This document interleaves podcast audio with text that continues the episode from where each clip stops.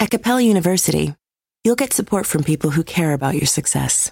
From before you enroll to after you graduate, pursue your goals knowing help is available when you need it. Imagine your future differently at capella.edu. Grammar Girl here. This week, we're going to talk about a mistake a lot of people make when they're trying to identify a sentence in the passive voice. I had lunch with an old friend last weekend, and we got to talking about passive voice because that's how we roll. And something came up about verbs such as were and was that I think is confusing to a lot of people. I know it was confusing to her, and by the end of the conversation, it was confusing to me too. Here's the deal. Many people think any sentence that has a verb like is, was, or were in it is passive voice. But that's not true. A passive sentence is when the object of the sentence gets promoted to the subject position. Here's an active sentence I mailed the letter. I is the subject, is taking the action, and is in the subject position and the letter is the object, is being acted on, and is in the standard object position. If you flip it around and promote the object, the letter, to the subject position before the verb, you get a passive sentence. The letter was mailed by me.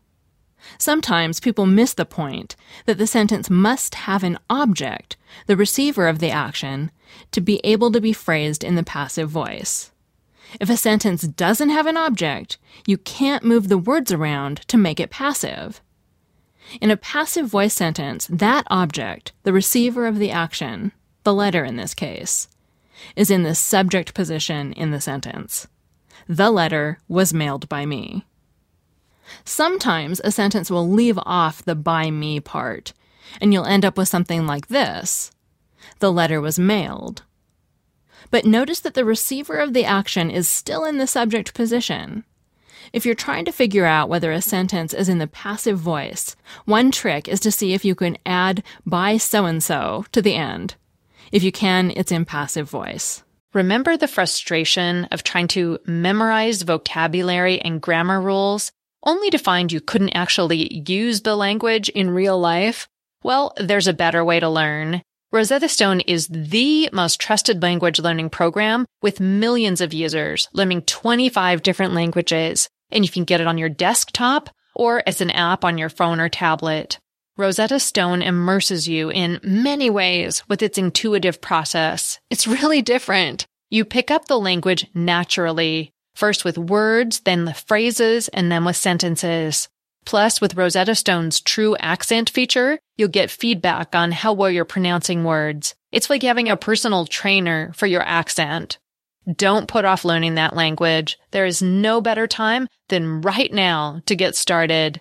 For a very limited time, Grammar Girl listeners can get Rosetta Stone's lifetime membership for 50% off. Visit rosettastone.com slash grammar. That's 50% off unlimited access to 25 language courses for the rest of your life. Redeem your 50% off at rosettastone.com slash grammar today. Sometimes it takes a different approach to help you unlock your true potential. With Capella University's game-changing FlexPath learning format, you gain relevant skills you can apply to your career right away. Earn your degree from an accredited university and be confident in the quality of your education. Imagine your future differently at capella.edu.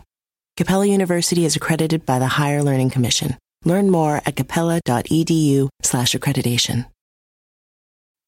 Hey, it's Mignon. If you want to do more to hone your communication skills, then check out Think Fast, Talk Smart, produced by the Stanford Graduate School of Business and hosted by my friend and Stanford lecturer, Matt Abrahams.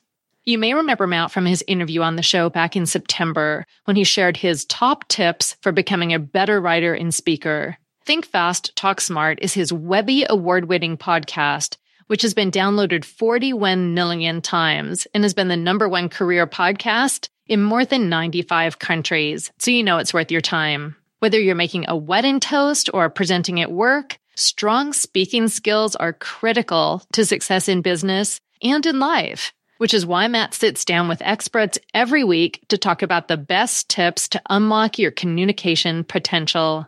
Hear from pros like neuroscientist Andrew Huberman on how to manage speaking anxiety, speechwriter and best-selling author Dan Pink on how to take risks in your communication, and psychologist Kelly McGonigal on how to harness nervous energy to fuel powerful presentations. So what are you waiting for?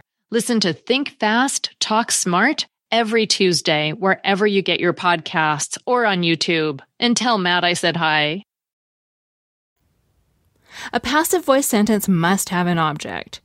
Here's an active sentence with no object. We ran. There's no way to make that passive without adding something. Maybe if you're Yoda and say run we did, but there's no way to do it in normal English, and even in Yoda English, I wouldn't call it passive. Let's think back to the earlier sentence. A letter was mailed by me. It has the verb was in it. And many people will look at that sentence and say, aha, it's in passive voice because it has was. But the was isn't the reason, it's just a clue. The reason is that the object of the action, the letter, is in the subject position. The word was is just a clue. In fact, here's an active sentence that uses was. I was running. I, the person doing the running, is still in the subject position, just like the active sentence before. We ran. We ran is in the simple past tense, and I was running is in what's called the past continuous tense. Whereas the simple past tense is used to talk about something that happened in the past, the past continuous tense is used to talk about something that happened in the past but was interrupted. It's more obvious in longer sentences. Here are some examples. We were running when I tripped. We were running when it started to rain. We were running when Bob called on my cell phone. The was in those sentences has nothing to do with active or passive voice. It's what's called a helping verb or an auxiliary verb, and it comes before the main verb in its past participle form, running. The point today isn't to learn about all the verb tenses, though. It's just to make sure you know that when you're trying to figure out if a sentence is in the passive voice, the questions to ask are Is the object in the subject position? And can I add by so and so to the end? Not does the sentence have was, were, or is in it. All passive sentences do have a form of the verb to be, such as was, were, or is in them, but not all sentences that have those verbs are passive. That's all. I'm Mignon Fogarty, better known as Grammar Girl, and if you're still listening, thanks for listening. Hey, it's Mignon. If you want to do more to hone your communication skills, then check out Think Fast, Talk Smart, produced by the Stanford Graduate School of Business and hosted by my friend and Stanford lecturer, Matt Abrahams.